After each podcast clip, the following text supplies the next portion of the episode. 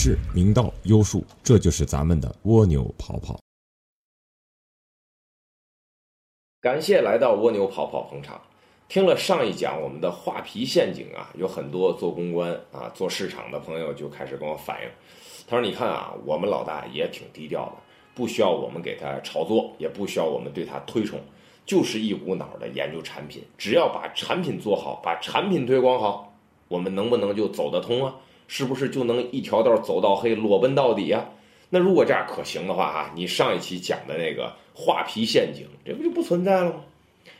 其实一股脑的把产品走到底，我觉得啊，他们用的这叫什么模式呢？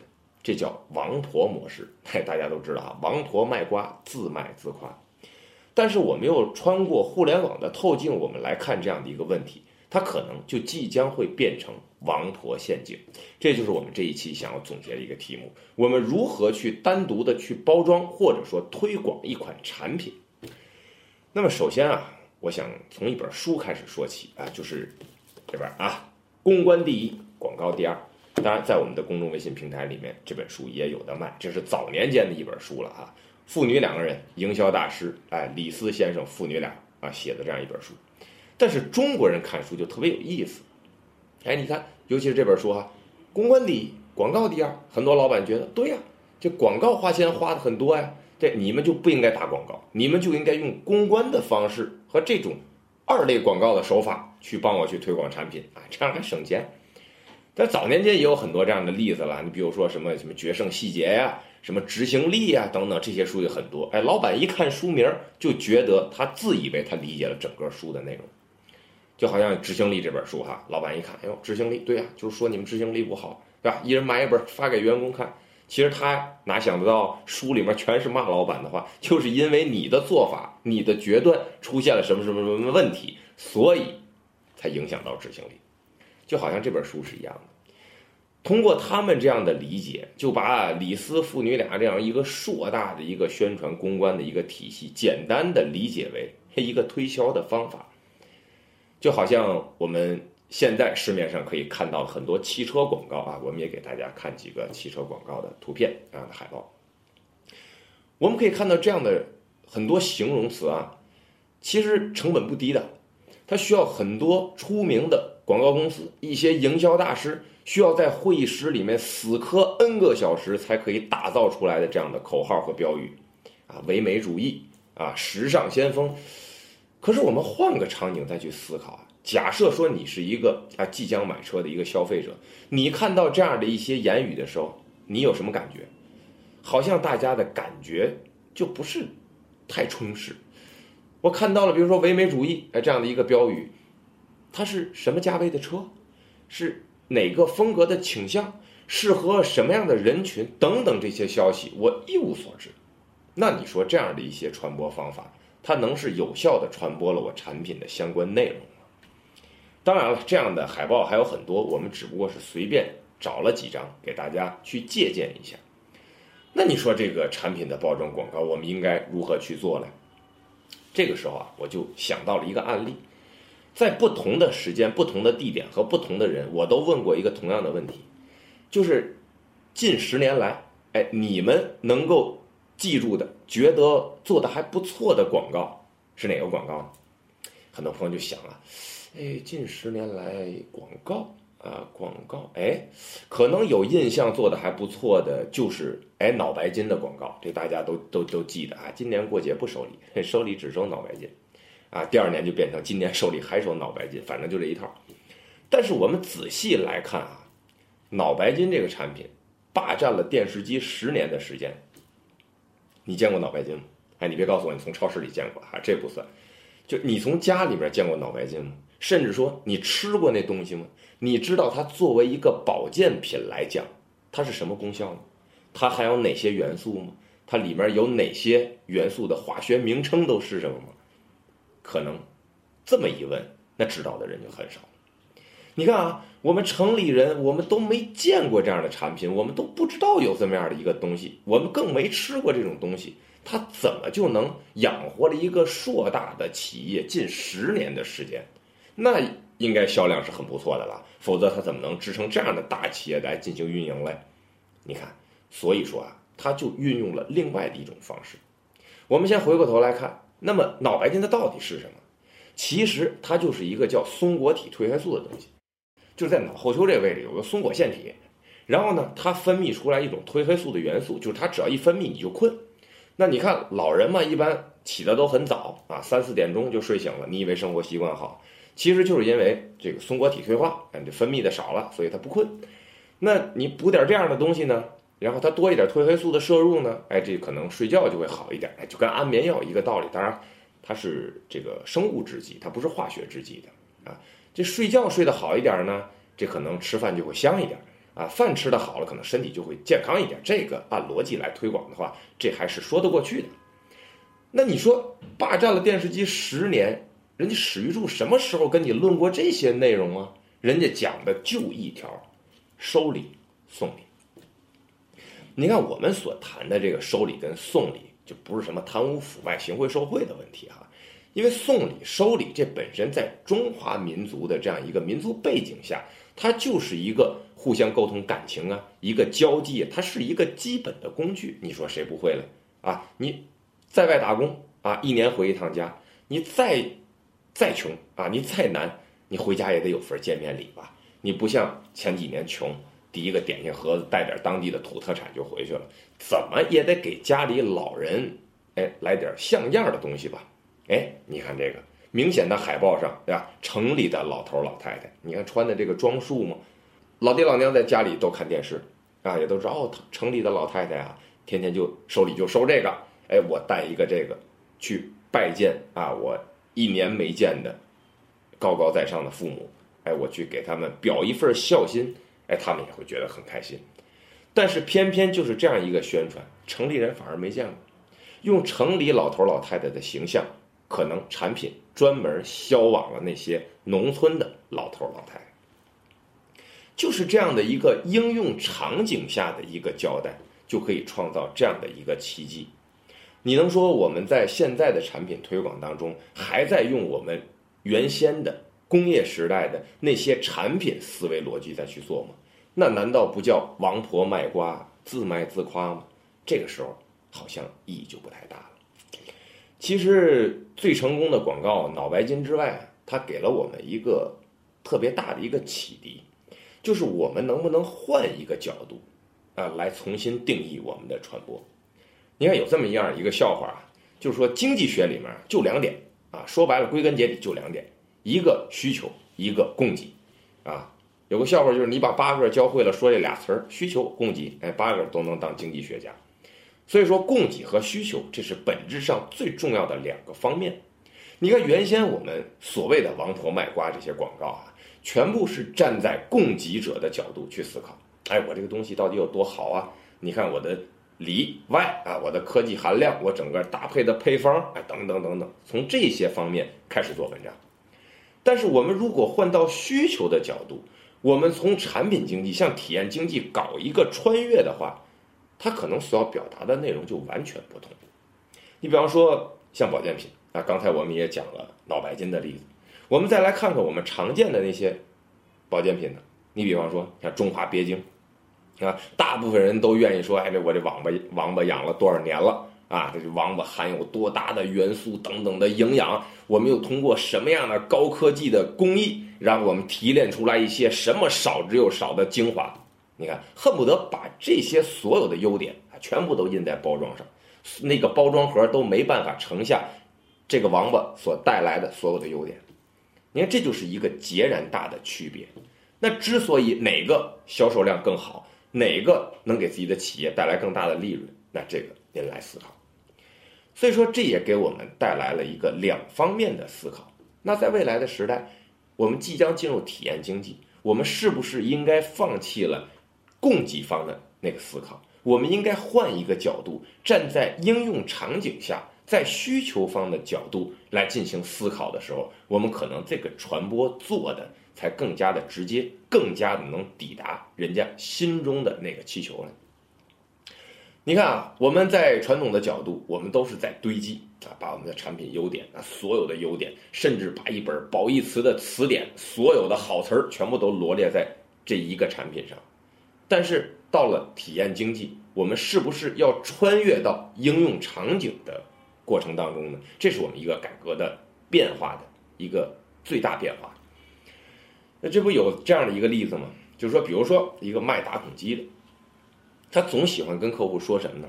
哎，你看我这个打孔机啊，这个特别的静音，然后这个保养起来特别的简单，然后我这特别的稳定性很强啊。但是呢，需求方，你站在应用场景下去考虑，我们的消费者要什么？他就是要一个孔啊。你比方说六毫米的打孔机，他就是要一个六毫米的孔而已。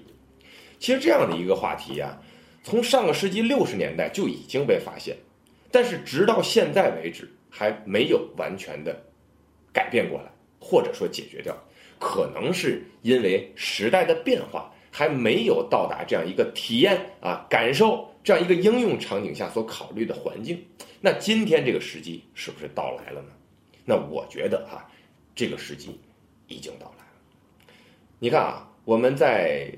餐饮的角度啊，这也是一个比较大的行业了哈。琴行啊，大家也都是认为风险很低、最赚钱的一个行业，在我们的 GDP 里面也专门有这么一个餐饮类，它就给我们呈现了很多不同的角度。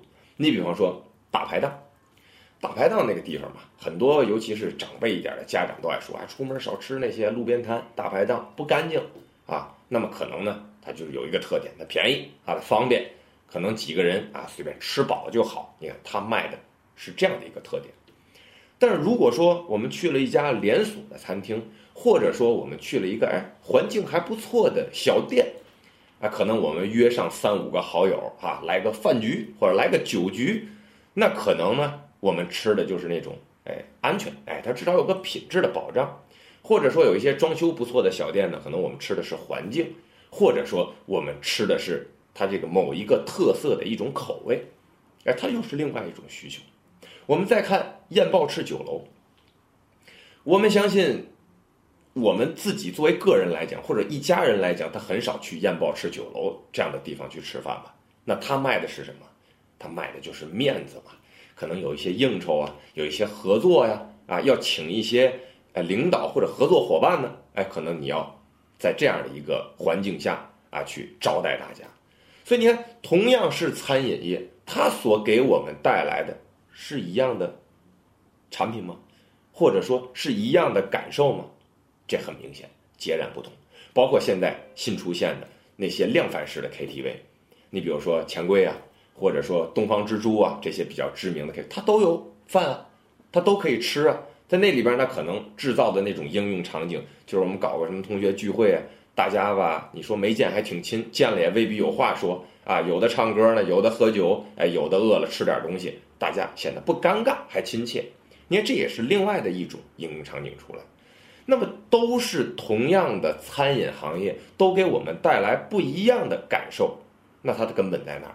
就是在不同的应用场景下，满足了不同人的体验感的需求。所以我们还能用那种王婆卖瓜的方式来进行推广吗？当然不行。那在这里边呢，还有很多的例子哈。那我们如何去贯彻这样的一个方法，来应用到我们的这个企业或者是产品的推广当中呢？就好像现在我们看见很多微商啊卖面膜啊，然后告诉你我们做了一个什么测试啊，它是阴性是阳性吧，反正证明对你的皮肤没伤害。我也曾经在微信里说过这样一句话：凡是给你做实验的产品，一定不是畅销产品，因为它还没有站到体验经济的角度来进行思考。如果说你的产品需要用这样的方式来证明你的品质的话，我不知道你是把国家的监察机构没当回事儿啊，还是说这样的产品都可以流入到市场，因为你们的渠道太值得人家的怀疑，所以我觉得这不是什么上上之策。当然了，我觉得微商他也有他们的观念啊，我不知道在这个节目当中应不应该说，他们所有的宣传是做给谁看？是做给想要卖这些产品的人看，这是典型招代理的方法，他而不是卖给那些终端消费者，啊，就是我买了一盒面膜，然后我真的想自己绑，就，真的去用，所以他们主要针对的不是这样的客户，所以他们的宣传方法也不会按照这种方向来，哎，就好像王老吉也做过这样的广告嘛，红罐凉茶，对吧？卖十罐啊，七罐都是加多宝。你看，类似于这种，它这样的宣传，全部是给经销商和代理商进行的一种宣传。那我们在这不谈，我们就是很正向的，想通过传播，把我们很正经的一款产品去推广给真的要去使用的这样的一个终端消费者的群体当中。那我们如何去贯穿这样的一次穿越呢？我们不得不提的一个企业啊，就是奔腾。为什么说奔腾这个企业哈？你看，早期在商场当中啊，在 shopping mall 里面，我们可以看到的电动剃须刀，就男用电动剃须刀，无非三大家：松下、飞利浦、美国的博朗，就是基本上是这三家垄断了整个行业。但是在这个大佬已经很强大的这个产业当中，一般的创业者是不会进入这样的领域的。为啥？因为当老大已经很强大的时候，他会把门槛提得很高。你比方说哈，就像蒙牛、伊利这样的大厂家，如果说你再想进入这个乳品产业的时候，那人家的销量、人家的产量，甚至人家进原材料的那种数量的庞大，那它的价格会远远的低于你。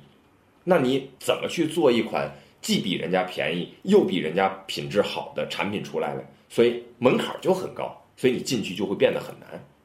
但是我们就很奇怪啊！你说已经存在着这样一个三足鼎立啊，来垄断整个电动剃须刀市场的三大巨头，那奔腾怎么还敢进入这样一家领域嘞？奔腾的老板就曾经说过哈，你看北上广这样的一些大城市啊，有数据统计，凡是购买剃须刀的，百分之五十以上是女性。你说这说明啥？哎，不是女性剃毛器啊。就是男用的电动剃须刀，那么说这说明啥呀？哎，这就说明买的人他未必用，他不再是剃电动剃须刀了，它就是一个礼品，它是一个女孩送给自己各种男性朋友的礼品。你看，就比如说你送领带吧，你太俗气了啊！现在谁都送领带，但你要送一裤腰带吧，你又好像显得太暧昧，不太好。哎。电动剃须刀这个东西挺好，它正好哎既不疏远啊，也不太暧昧，它这样的一个产品，所以我们来看奔腾剃须刀直接杀入市场里面，他们所有的定位全部是站在女性这样一个体验感的角度来进行传播的。首先我们来看这个奔腾的这个则广告啊，我们看它平面广告，我们可以看到是七彩的电动剃须刀啊，我可能有点儿。这个太狭隘哈，就是我总觉得吧，这这这男孩拿一个这种五彩缤纷的啊，红色的、粉红色一剃须刀在这刮胡子，对吧？跟弄一大西红柿跟脸上抹一样，这好像不太美观。但是后来想想，我想明白了，你说这种剃须刀，它一定是人家送的啊，男孩没有这样买东西的。然后呢，你给人家的感觉就是，哎，你看哥哥这剃须刀有人送，所以你会感觉有成就感，这好像带来的体验感也不太一样。但是对于女孩而言呢，反正不是我用，而且女孩有一个习惯，好不好用不重要，重要的是好不好看。所以说，你看她在产品的设计和推广的角度，她就完全是站在女性的视角来去思考这个问题。而且我们前两年哈，我们回忆回忆，可能也能想得起来，奔腾曾经做过这样一个广告，啊，一个很可爱的小女孩，然后她爸爸就就想亲她。然后这个女孩又说了：“爸爸，你看你这胡子还没刮呢，你就老扎人家，哎呀，人家都很不爽，是吧？你看他连这样的一则广告都是站在一个女性的角度，哎，来去表达我的感受。他不像你看，如果要是呃博朗啊、飞利浦这些，肯定是我这个这个硬朗线条的外形设计，然后我多么具具有现代感的外形，然后我多么科技的这个。”里面的内在部件等等，哎，它肯定是一种男性硬朗的一种表现风格。所以说，在这样的一个市场份额当中，那么奔腾就运用了这样的一个巧妙的手法，直接切入到了这个市场当中。我们也不得不忽视啊，别看它是一个小家电，它科技含量真的挺高。你想吧，就它那个刀网和刀头的设计，它得隔着一个网，然后。把你一根一根的胡须都剃掉，然后还得剃得干净，这确实是一个科技含量比较高的产品。但是我们就真的要站在这个角度来跟我们的消费者去沟通吗？我告诉你我的产品是什么吗？那通过这样的一个例子，我们很明显，那么奔腾在这样的一个做法里面，很明显，它已经占了很高的上风啊。那类似于像这样的案例就就很多很多了啊。那另外还有一些呢，就比如说你去超市的时候，你可以呃看得到啊，比如说呃像百家姓筷子，应该我想很多超市大家都可能遇见啊，也很贵啊。一个筷子印上一个名字啊，张王李赵啊，每个格都是一个姓的名字。那么有的人就很奇怪了，尤其是你的父亲如果跟着你去超市看了，看你买了两双筷子的话，他肯定会说你败家子儿，对吧？谁家没筷子，对吧？谁家会有没有吃饭的家伙？你看，那为什么会买这样的筷子？因为我们很清楚啊，花一百块钱买两双筷子啊，让自己的老婆感觉，你看。你很珍惜跟我一起吃饭的时间，那这很有纪念意义，对吧？另外一点呢，呃，筷子它毕竟像中国这样的一个语言，它谐音会有快乐的意思嘛？你看就弄得会很开心。我们都很清楚啊，尤其是在北上广深这种大城市里面，你说两个人看场电影，八十块钱一张电影票，两个人一百六，加上来回打车，你二百块钱解决不了这个问题，但是这一百块钱，哎，就能讨老婆一开心，便宜啊。所以说，这也就产生了这样的另外的赋予的一些意义。其实很多时候，我们往往都是在这些物理功能上面加了一些小小的功能，但是溢价空间就会提高一大块。那么在体验经济当中，我们更多的是要沿着应用场景，沿着体验的感觉里面，我们来赋予它一些额外的意义，而不是说我们单独的从产品的角度去考虑。你看，曾经我们一堆朋友也都是干各个行业都有，我们就开这样的玩笑。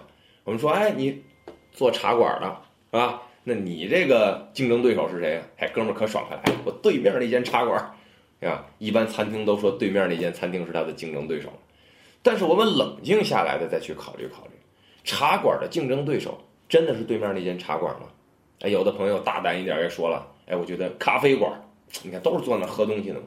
有的朋友再大胆一点说饭馆，对吧？这都是可以坐那聊会儿天儿，吃点东西还是喝点东西，啊，都是大概其差不太多的一种产品类型。这是我们竞争对手。如果你换到另外一个应用场景里面去考虑，你会发现截然不同。你比方说啊，一个老公陪着老婆去逛街。shopping mall，老婆告诉他了，我大概三个钟头，我要把哎新来的、新开的这几家店铺全给他转过来。她老公想，可以啊，三个小时嘛，三个小时我干点啥呢？你说我是去喝会儿茶呢，还是说去书店看会儿书呢，还是说我自个儿电影院看场电影呢？反正三个小时都差不多，回来我再接你，完事儿。你看，在这个应用场景下面，谁是你的竞争对手啊？你茶馆的竞争对手很可能就变成书店。电影院，如果说我们站在应用场景下去考虑，那它的变化那会相当的多，而不是说我们单单的再从产品的角度再去考虑这样的要求了。那我们要不要进行这样的一次穿越？蜗牛跑跑除了每周的视频节目之外，我们还有一个公众微信平台。如果你想加入一个奇葩的互联网社群，那就扫一下屏幕上的二维码吧。当然，也可以从搜索框当中输入“蜗牛跑跑”四个字，然后点击捂着嘴的老齐就可以了。如果你是安卓的用户，也可以点击右上角三个点儿的按键，在下拉菜单当中点击“添加到桌面”，这样蜗牛跑跑就跑到你的桌面上了。我在那儿等你。刚才前面我们也提到了哈。我们一旦转换到体验经济这个角度，重新去评估自己的产品的时候，我们会发现啊，但凡增加一点点的小功能，哎，价格就可以涨得很高，溢价空间很高。我有这么一个亲身体验的事儿啊，我在一个装饰城里面看见一款马桶，静音马桶，然后我就问服务员，我说你这马桶多少钱啊？服务员说，俺们这马桶三万。我说你会做饭吗？马桶卖三万？然后服务员说，您跟父母一起住吗？我说这不不一起住，我自己住。服务员就告诉我，那您不别买这款产品。你看这款产品主要是为了跟父母同住而设计的。你看为啥呢？因为这老年人睡眠都不好。您看您半夜一起夜一冲水，哗啦啦，老头老太太醒了，瞪眼瞪到天亮，你说那身体能好吗？这还卖的是马桶吗？这分明卖的就是孝心啊！这种例子很多呀。如何转移自己产品的卖点？在广东呢，有一个圣雅伦有限公司，做什么呢？做指甲钳，叫非常小气。最早这位老板是怎么赚的第一笔大钱呢？就是因为他进行了这样一系列改良。零七年的时候，跟老婆一块去美国旅游，这商人嘛，总不希望就纯玩一趟啊，能赚点钱最好做笔生意再回来。他走之前呢，也为美国的这个纪念九幺幺的这个协会，就制作了一些文案，也做了一些哎这个产品的小样，哎上面印着啊，Don't forget 九幺幺，哈纪念九幺幺，带着文案就去美国了，然后找机会就约了这个纪念九幺幺协会这些领导负责人，然后就跟他们沟通，就说你看你们做这活动不好，花钱又多，而且呢当天活动搞得挺热闹，过了这段时间之后，哎大家也都忘了，他说不如你按我的方案去做。你每个人发一个我这个指甲钳，你看上面写着呢吗？还纪念九幺幺吗？然后人家负责人就说：“那为什么要一定选择你这样的一套方案呢？”他说：“你看几点，首先第一，来自中国的五金产品它不贵啊，价格很便宜。另外第二点呢，作为个人卫生用品啊，就只有这个指甲钳在家庭范围内是通用的，它的传播半径就大呀。你看牙刷嘛。”你这大伙不能通用，你就得一人一把，你这成本就高了。那一个指甲钳，它的传播半径就是一个家庭，哎，你既省钱，而且传播半径又大。第三点呢，就是指甲生长是恒定的，哎，大家都根据自己的记忆啊，多久剪一次指甲，哎，他就多久纪念一次九幺幺，哎，纪念九幺幺的频率是恒定的，几点优势，啪啪啪一百，那就必然要成交嘛。那一单做了五百万。那可能也是圣亚伦公司在当时那个年代里面做的最大一单了。当然后来生意就越做越大，越做越好了。但是有一次哈，在中央电视台门口就遇到了奥康鞋业的老板王振涛，哎，俩人就聊天，就说：“哎，最近怎么样？忙不忙啊？”王振涛也说：“你看，奥康鞋业也是奥运会的赞助商，哎，最近就赶这批货，太忙了。我也准备年底的时候慰劳一下这些员工，哎，搞一搞什么活动。”这圣亚伦的老板一听这事儿，你交给我呀，这事儿我会干啊。啊，你就送我这指甲钳，哎，上面就印上了这个王振涛的头像，愿意一生一世为你剪指甲，哎，就这一点点就搞了一次活动，都是围绕着剪指甲的吧？据传说哈，有王振涛半跪在地下给优秀员工剪指甲啊，还有这个徒弟给师傅剪指甲，然后还有这些呃优秀的员工呢给父母剪指甲，哎，等等，就是剪指甲这些活动，反响很好。您如果说你是奥康。企业的员工，你也得，你也会觉得，你看老板啊，平时也很繁忙，你看就愿意为我们做一些这些，哎，哪怕剪指甲这些小事儿，你心里会感觉到很温暖。那王振涛也有话说，你看我也挺愿意慰劳大家，除了尽可能的给大家涨点工资之外，然后我就愿意给大家做点剪指甲这种小事儿。你看他也是一个很有趣，然后又很有内涵，然后就很文雅的一个传播自己的一个方式，就这样。卖给了奥康鞋业多少呢？三十万个。我估计现在王振涛办公室里可能都有。但是面对客人啊，面对来访的客户，哎，送一个小小的心意又不贵，然后又能很好的传达自己本身的这样的一个内涵和性格，这多好的一件事儿呢！所以说这样的例子呢，就会变得很多，这就让传统行业的那些思维就很头疼。传统行业的偏执嘛，目标嘛，就是把产品的成本要压到最低。啊，要做的最便宜，然后性能和功能啊，以及质量要发挥到最极致。但是这里我们就不妨看一个例子啊，如果今天有一款手机就卖二十块钱，啊，这质量没得说，用十年不带坏的，啊，样子也没得说，好看无比，卖二十块钱，你买不买？前提是你得用，你不会买的，你丢不起那人，放在桌子上，对过吃饭的朋友一看，哟，二十那款你也用上了。你说你这脸往哪搁？当看到这样一个场景下的人时候，这个传统工业的人这就要疯了一样，就死的心都有啊！所有自己的偏执，所有自己追求的目标，居然变成了一个这样的泡影，反而成本压到最低，质量做到最好，这个东西还就卖不出去了。所以你们就很难想象，在体验经济的角度里面，哎，我们。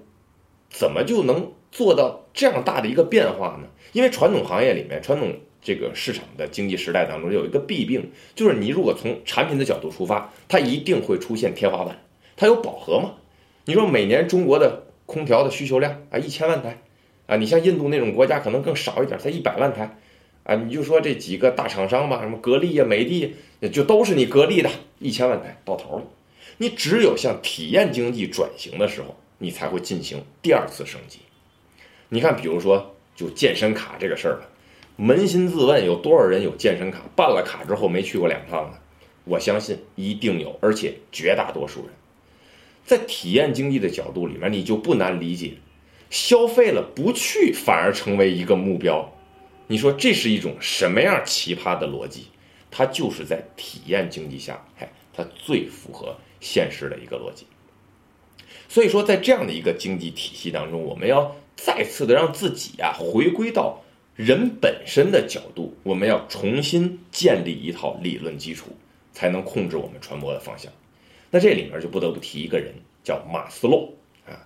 马斯洛老先生所谓的这些心理学的理论，这个相当多啊，反正我也不懂哈。但是被我们大众所熟知的，就是所谓马斯洛的需求理论。这五个层级嘛，最基础的生理需求啊，吃喝拉撒啊，还有性，这是最基本的。再往上走，就开始有安全感的需求。那再往上走呢，就是归属感和爱的需求。再往上走，就是被尊重的需求啊。最高一层就是自我实现的需求。那根据人的这五个等级的需求，那我们来看一个企业的产品怎么做才能在需求方的角度来思考问题。那这个我们就得提一个著名的企业，那就是三六零，啊，三六零已经装机率有百分之九十几了嘛，这样分析起来大家也都比较了解啊。其实你认为三六零卖的是什么？很多朋友说三六零就安全软件啊，杀毒软件啊，还有浏览器。其实三六零最会卖的就是恐惧，安全感对人来讲非常的重要，恐惧也可以说是营销里面最长的杠杆。只要你把它做得好，它可以撬动一切销售。这种东西就很多呀。你看啊，如果说我们在市场上，我们去看各种不同的杀毒软件，你能分辨出来哪个好和哪个不好吗？你能跟挑一颗黄瓜一样啊，挑挑这个杀毒软件好还是那个杀毒软件好吗？我们大部分人虽然用电脑，但是我们都是电脑白痴啊。你知道什么是病毒，什么是木马，怎么杀病毒，怎么撵木马，我们一无所知。就像一个弱智一样，像笨蛋一样，所以这个时候，你如果说是一外行人哈，你想进入这个领域来，你也做杀毒软件。如果你说我这个杀毒软件做的比三六零如何如何专业，如何如何好，性能如何如何高，你觉得我们听得懂吗？啊，我们压根儿不明白你在说的是什么。哪怕人民日报整个一头版全都给你，我估计你也说不明白。对吧？况且人家是专业的，您是业余的啊，有可能人家做的早，您做的晚，这样的一种做法完全不可能达到效果。那样的差异，它只是一张光盘，或或者说一个安装数据包里面藏着的那些秘密，我们这些人根本就不懂。所以说，再沿着这样的一个产品的思维去做推广、做宣传，你觉得能有一个好结果吗？另外，恐惧这个事儿啊，非常的可怕，这也是三六零最善于运用的一点。你看前些年发生过这样一个事儿，日本地震说有核泄漏啊，但是核泄漏预防怎么办呢？吃这个含有碘的盐，我了个天哪！中国市场市面上的盐没了啊，就被大家抢购一空了，就是因为这点莫须有的恐惧，这就是安全感的力量。啊，另外我们再往上层上一层级。啊，就是这个归属感和爱的这个需求。你看三六零是怎么做的？首先，三六零呢会告诉你，你看啊，有百分之多少多少的人啊运用了这个软件，有百分之多少多少的人卸除了这个软件。你看三 Q 大战的时候跟腾讯打的时候怎么打的？他就是运用的这样的方法呀。啊，他告诉你，百分之八十的用户已经卸载了腾讯 QQ。人是从生出来就开始在不断的找队伍，不断的找圈层的一种动物啊。我们是同学啊，我们是这个老乡，对吧？甚至我们是同事，都是在不断的在更新自己的归属。那这个时候你说百分之九十人都删了，你说我总不能当一个小怪兽是吧？我跟别人就不一样，我与众不同，我就留着你，你这手就不自觉，你愿意点一下。当然，你说这个数字摆在那儿，那背后有什么多么可靠的依据吗？这个不知道，反正我是不知道。但是它就活生生的摆在那儿了，这不也是？互相在打的时候，腾讯也在说嘛：“你这一民营企业，你干的这都是综合执法干的事儿，愣称自己是一个国有机关啊，对吧？你怎么能干这种恐吓对方的事儿呢？恐吓我们消费者的事儿呢？”但是如果你卸载了他的软件，三六零还能告诉你：“哎，跟我们没关系哦，你卸的呀，我只不过是摆出了一个数据，我没强行卸载啊。”你看，他就是用这样的一些方法，让你站队伍，而让你有归属。我和大部分人一样，哎，这样你的心里就会变得呃舒服很多。因为这样的例子有很多啊，其实有很多，比方说有个电影，啊，你也没时间看，你也不爱看，啊，电影也不好看，但是你就是听你身边的那些朋友、同事就在不停的讲这电影里的一些细节啊、一些故事啊、某个演员呢，你怎么办？你就是没办法，你就是要花几十块钱去看一场这样的电影，哪怕你不想看，因为你总不想。跟你的朋友、跟你的同事，连聊聊闲天、做做牙花子的素材都没有吧？因为他名气太大了，大家都在谈论，所以我也得去看看，我也得了解一下。你看，在这个层层级里面，三六零就运用了这样一个场景，做了这么多的方法。那再往上一层呢，就是我们这个备受尊重的这样的一个需求。那在这个需求里面，我们就更好理解。你看，我们一开电脑。第一个碰到就是谁啊？第一个碰到就是三六零，哎，提示你，开机使用了，哎，比如说五十三秒，啊，然后底下有一行小字儿，你打败了啊百分之六十五的用户在全国啊，哎，有的人就很较真儿哈，我得受尊重啊，这是高一层的需求啊，我怎么就打败百分之六十五呢？那那百分之三十五是为啥比我快的呢？哎，你看三六零很聪明，下面还有一行字儿。您可能存在着下列哪些问题？只需要一键就可以修复。那你那个手就是欠，你就得上去点啊，因为你受不了啊。反正也不用你自己干啥，你点一下，哎，然后我就就是排名就更靠前了。我为啥不做嘞？你看一个软件啊，它往往就是不能轻易的出来打扰你，因为那你你很烦嘛，让我干着别的，你总出来打扰我。所以三六零就必须要给你一套逻辑，让你进入它的。界面当中才能打开它的一套逻辑，你只要这一键修复一点，啪，它的逻辑就打开了，它的界面就打开了，哎，什么各种选项，哎，好几天没给电脑做体检了，要不要体检啊？哎，这一键就可以体检，啊，你就手仍然键就点一下，然后一开始一百分，然后就哐哐哐哐哐哐哐就开始扣分，哎，遇见一点问题就扣就扣就扣，直到扣到六十分以下，然后变成红色的界面。我的天哪，中国人！那可是让老师拿红笔点点儿训练出来的，六十分以下全部用红红红颜色，然后判卷子全部用红颜色，那谁受得了这个呀？而且你又不需要干啥，哎，想要解决这些问题，一键修复，然后你只要一点，然后它砰砰砰砰砰就能变到一百分，对吧？你就听我们周鸿祎周总的嘛，让你点哪儿你就点哪儿嘛，你手仍然很欠，还要上去点。你看，它一整套逻辑就能打开，这就给它带来了很大的商业价值。这也就是三六零它所为了自己的商业内的生存，所根据在应用场景下站在需求方的角度去考虑，它展开的一方向逻辑。当然，这样的一些事儿说过来哈，我们也不是说呃批评三六零公司，呃说你这样这么欺骗消费者，或者说你。就是暗示人家怎么样，或者是攻击腾讯啊，我们不提这些，只是说他用了这样的一些方法，他穿越到了体验经济的角度，站在了需求方的位置去思考，他就可以把自己的品牌做成如此大的影响和号召力。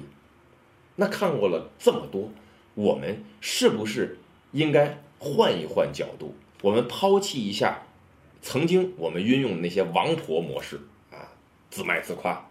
我们穿越到未来的啊或者说穿越到即将到来的那个体验经济时代。